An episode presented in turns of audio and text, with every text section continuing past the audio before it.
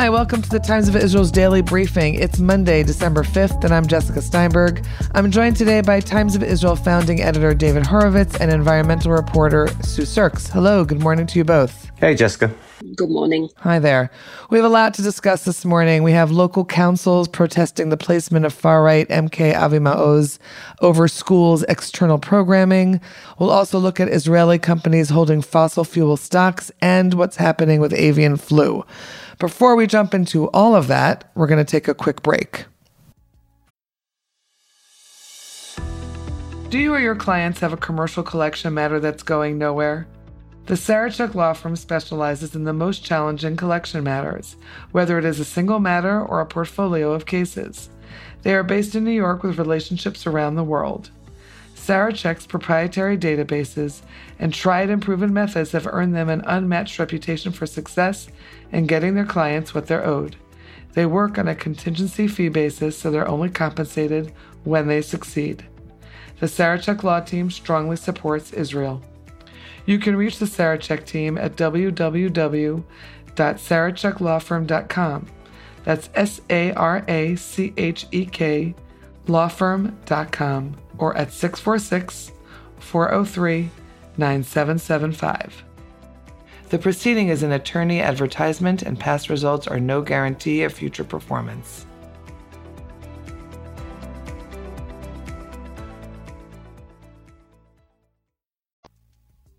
Okay, David, let's start and discuss the local councils and this intense backlash that's happening uh, to the appointment of extremist MK Avi Maoz. Even uh, outgoing Prime Minister Lapid has joined the battle with a hotline.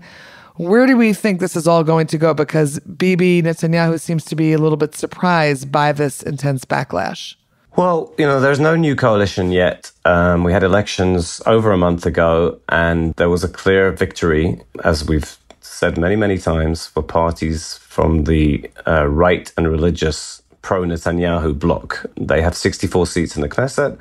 And the only reason they're not in power already is because of the complications uh, that are inevitable when you're bringing several parties together into a coalition who, although they're you know fairly agreed on most things, they have their personal ambitions and they have their particular agendas. Uh, but what is striking about the process is the degree of authority and prominence that Netanyahu is week by week awarding to the partner parties. He hasn't uh, sorted out which of his Likud colleagues will have which ministerial positions, but he has awarded the partner parties very, very prominent positions. And perhaps the most extraordinary of all of these is that a, a one person faction that uh, that I would wager would have got nowhere near making it into the Knesset on its own. This party called Noam, led by Avi Maoz, which Netanyahu helped broker a deal as part of a wider list that got Maoz into parliament. So this this technical merged list has fallen apart again, as it was intended to, and its component forces now negotiated with Netanyahu separately. And Maoz, who Netanyahu doesn't need for a coalition because he has 64 of the 120 seats. So if he had 63, he would still have a healthy majority. And Maoz isn't going to be siding with the the left and the center and anybody else against Netanyahu. Nonetheless, Netanyahu has made him a deputy minister in the prime minister's office with responsibility for quote unquote Jewish identity. Uh, at the head of a new authority with a significant budget. Now, that's dr- pretty dramatic already and pretty incomprehensible by any logical political wisdom, right? Why would you give more authority and more prominence to a very controversial figure, you know, virulently um, anti-LGBTQ, anti-Arab, um, opposed to women serving in the army? I could go on. Why would you put him in charge of something as resonant as Jewish identity, even if it's not clear what that authority would mean? So, and then it turned out that as part of the authority of uh, of this new incoming deputy minister, he has responsibility, we are told, or will have responsibility over what is called external programming in Israel's schools, uh, outside courses and sort of beneficial additional elements that schools can choose from a range that used to be overseen by the education ministry.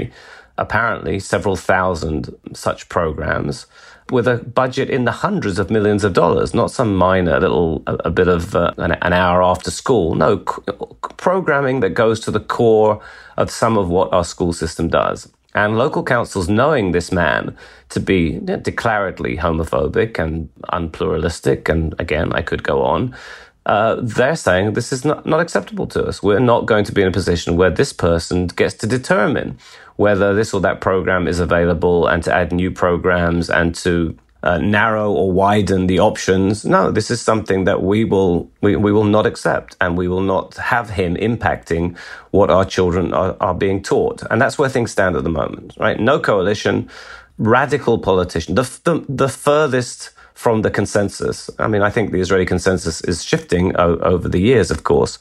But like I say, a party whose campaign slogan was for, uh, for, for, normal families, by which the only de- definition it would accept of normal families is, you know, one mother and one father and some children, that, that uh, a party with such clear views that are not uh, acceptable to uh, all Israelis, to put it mildly, and certainly not acceptable to all Israelis as the only acceptable norm, that the head of this party would have so much authority, including over what is what is being offered to school children. I don't know why Netanyahu would be surprised by the backlash, and I don't understand why he gave him this position in the first place. Right. So that was, was going to ask you: Do we have any understanding of why he gave him this position in the first place? And is there any possibility that we can see that this will perhaps force Netanyahu into a position of saying, "Oh, okay, this doesn't make sense. I'm going to have to rethink things in terms of the coalition and what I'm building here. I don't know. Um, there are, you know, there are signed papers, but the overall deals, as far as I know, with any, with all and any of the parties, have not been signed. We, you know, we were trying to look into some of this. For example, there's an agreement that was signed with Itamar Ben Gvir's Otzma Yehudit party. It was signed um, something like a couple of weeks ago, but the overall coalition deal uh, has not been signed. So, is that binding? I don't know. And and in answer to the question about you know what Netanyahu is up to, and and it, it genuinely, to me at least, it doesn't make sense. I'm sure smarter people can explain it.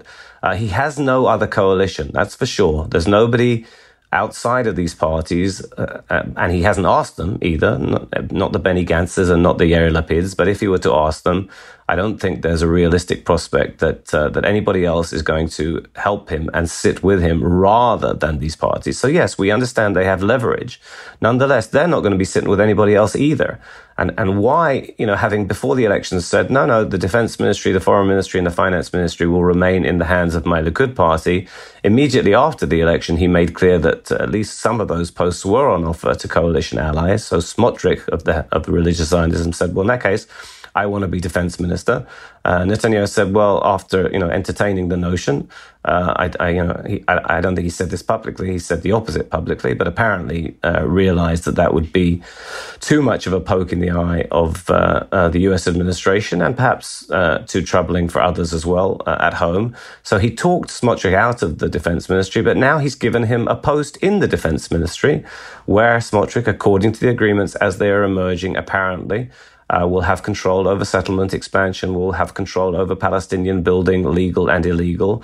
In other words, a very, very hardcore ideologue, uncompromising ideologue, with very outspoken views about the imperative to expand settlements, very hostile to uh, Palestinians, certainly as regards their rights in the greater land of Israel, shall we say. This person is being given, incre- given increasing authority, including, by the way, we, we learned today, over appointments in the civil administration, uh, an area where the army hitherto has had the, the, the authority because the situation over the Green Line in areas that Israel does not claim to be sovereign has been governed differently by Israel in, in a way that is vital to the way uh, Israel's presence in the West Bank is seen internationally. So there's all kinds of really dramatic implications for concessions Netanyahu is making to coalition partners that would, to me at least, appear to be verging on the inexplicable. Okay, thanks for that, David. So, return to you now. Talk to us about these figures regarding Israeli pension funds that they hold. Uh, at least what you've what we have in here in the article about uh, fifty-seven point six billion shekels in companies that profit from oil, gas, coal, and other polluting energy sources. The good news seems to be that the, that figure has gone down. Is that correct? Well, it went up and then it's gone down again, but it's still pretty enormous. I mean, particularly when you translate it into dollars and it's like 17 billion. The thing is that in Israel, a certain sum is deducted from your salary if you work and supplemented by your employer for a pension fund you don't know how that money is being spent, and you just hope that it will yield a reasonable sum when you retire. And thanks to something called the Clean Money Forum, which is a not for profit organization, we know that in the second quarter of this year, as I say, 17 billion of our pension fund money was invested in fossil fuels, and that will be a huge underestimate. The forum exists to bring transparency to the big financial organizations who are investing our pension money, um, to expose how much they're investing in fossil fuels, the burning of which is the main human caused driver of climate change, and of course to pressure them to stop. Uh, and what it does is it analyzes information that the companies have to publish. The banks don't have to publish the information, so there's no, so we don't know what they're investing in fossil fuel uh, companies.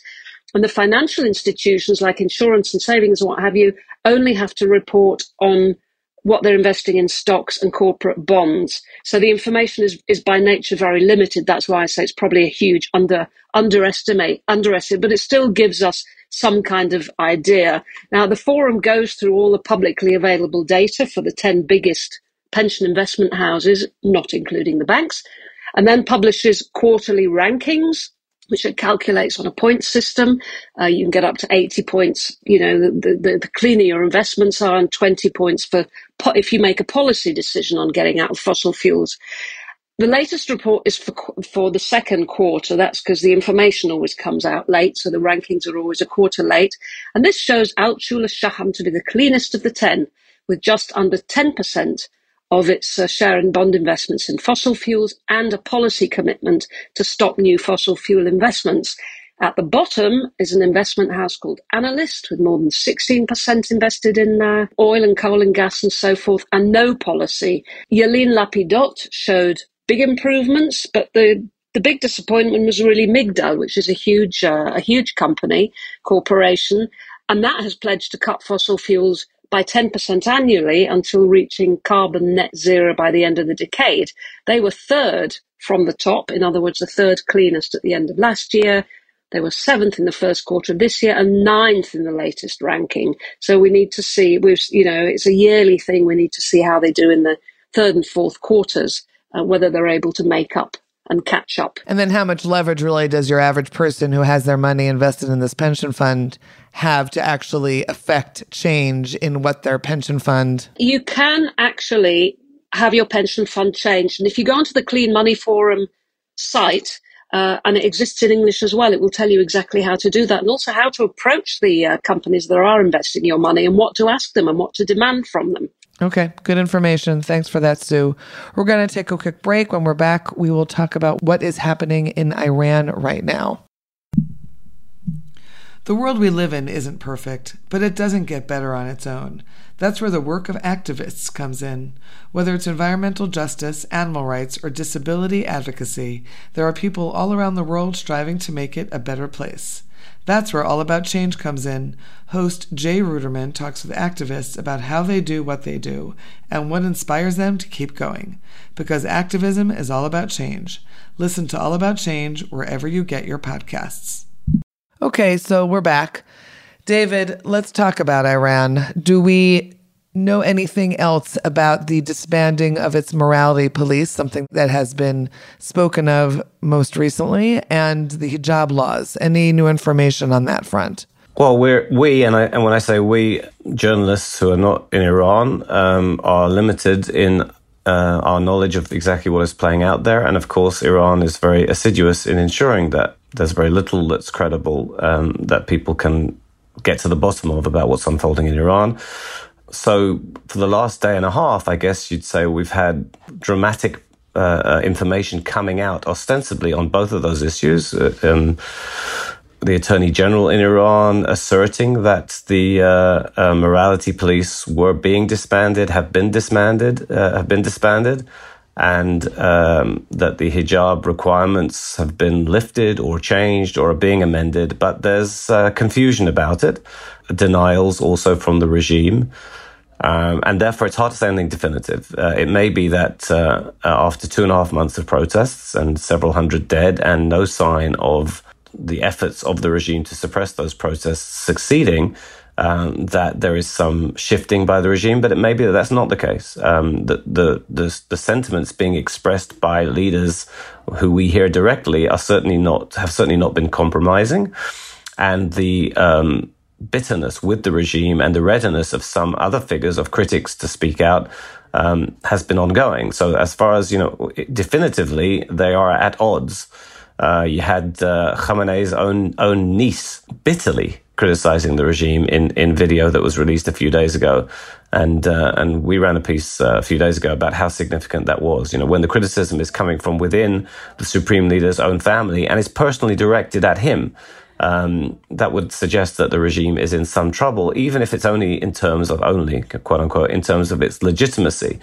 Uh, how this is actually playing out, whether the regime is compromising, which would be so radically atypical, um, you know, it might be that w- that it will become clear soon. But at the moment, um, th- there are you know credible reports that say that this is what they're planning to do. They're changing the hijab law. They're disbanding the morality police, and pretty credible reports and claims that that's not the case. So we have to wait on this. I think. Right. It almost seems shocking that it would that this would actually come to fruition, and then of course what would happen after that. Yeah, I mean, if if you are if you rule through fear and intimidation, and then you are deterred, then the forces that are opposing you would consider that they have won a significant victory. And I would have thought the regime would not easily allow that victory. That doesn't mean that there isn't, you know, room for something other than capitulation. But um, autocratic regimes do not do not usually go for capitulation. So I think lots of skepticism and patience is is required here. All right. Obviously, we'll keep on following that as well. And Sue, ending on the note of avian flu, tell us what's happening on that front, please. Well, bird flu, mostly a mild bird flu, has always existed in birds, particularly migratory water birds. But then in the 1990s, we had the first outbreak of this H5N1 virus from uh, intensive poultry farms in Asia. And uh, this year it's gone absolutely crazy. In fact, it's the worst outbreak of avian influenza ever in Europe and in fact across the entire northern hemisphere. And there's talk of 97 million birds already dying worldwide. Now, last year we had uh, an outbreak of bird flu in Israel. There was culling of hundreds of thousands of chickens and turkeys and the deaths of at the time, it was reported around 5,000 wild cranes, but this year they're saying it was actually closer to 7,000, mainly at the Hula Lake Park in the north of the country, which is run by the JNF. This year, we've had two reports so far of an outbreak, one at a turkey farm in central Israel, one at a farm in northern Israel in the Beit She'an Valley. And the wildlife authorities are very, very worried um, one of the key issues is whether to feed the wild birds. Now, Israel is a huge migratory highway. There are, you know, millions and millions of birds that, that cross Israel twice a year. It's a land bridge uh, between Europe and Africa, Asia, Europe, and Africa. Um, and for the last few years, for some years, um, the nature authorities have, have allowed the feeding of pelicans and the feeding of cranes to keep them off farmers' fields. This year, and it, it is thought that possibly the feeding uh, by concentrating the birds in one place allowed the virus to spread much faster uh, when it came last year. So they've been wondering what to do this year. They actually decided not to feed the pelicans in the north of Israel because most of the fish ponds have closed, and so it's less less of an issue there for the farmers. Um, but now they're looking very, very closely at the cranes. There are tens of thousands of cranes that are already in Israel, and they'll be here until March. But no decision's been taken yet. Uh, the farmers still want them to be fed. And I actually spoke to Inbal Shlomit Rubin, who manages the, uh, the Hula Park. Uh, she thought that the feeding might actually have saved cranes last year. She thought that many more cranes than those that died actually caught the disease and possibly recovered and were able to recover because they didn't have to go and look for food. The food was given to them. So, uh, so it's really something to be looked at. Uh, I mean, it would be a miracle if Israel escaped the kind of bird flu that's that, that's that's spreading everywhere else. You know, I saw that in Britain there's there's talk of rationing eggs and and there's talk of not having Christmas turkeys and what have you. So, if we can keep it at bay, that would be uh, extraordinary. But it's a case of uh, it's a case of watch this space, and of course, so many of these poultry farms are still dirty and intensive, and the virus spreads very, very quickly. Although the Agriculture Ministry is uh, is introducing reforms whereby all new poultry houses will have to be um, you know, will have to meet uh, much, much improved standards. Got it. All right. Well, we will hope for some good news on that front. Thanks, Sue. Thank you, David. Thank you, Sue, for being on today's daily briefing. Thanks, Jessica. Pleasure. And we will be back tomorrow with another daily briefing. In the meantime, happy listening and have yourselves a good day. Thanks for listening to the Times of Israel's daily briefing, and thanks to our producer, Gilad Brownstein, and to Gili Amar for this out of this world music. You can find us daily wherever you find your podcasts. And on our mothership, timesofisrael.com. Like what you hear? Consider rating us on Apple Podcasts or Spotify to spread the word. And be sure to check out our weekly feature, Times Will Tell, released every Friday. Until next time, Shalom.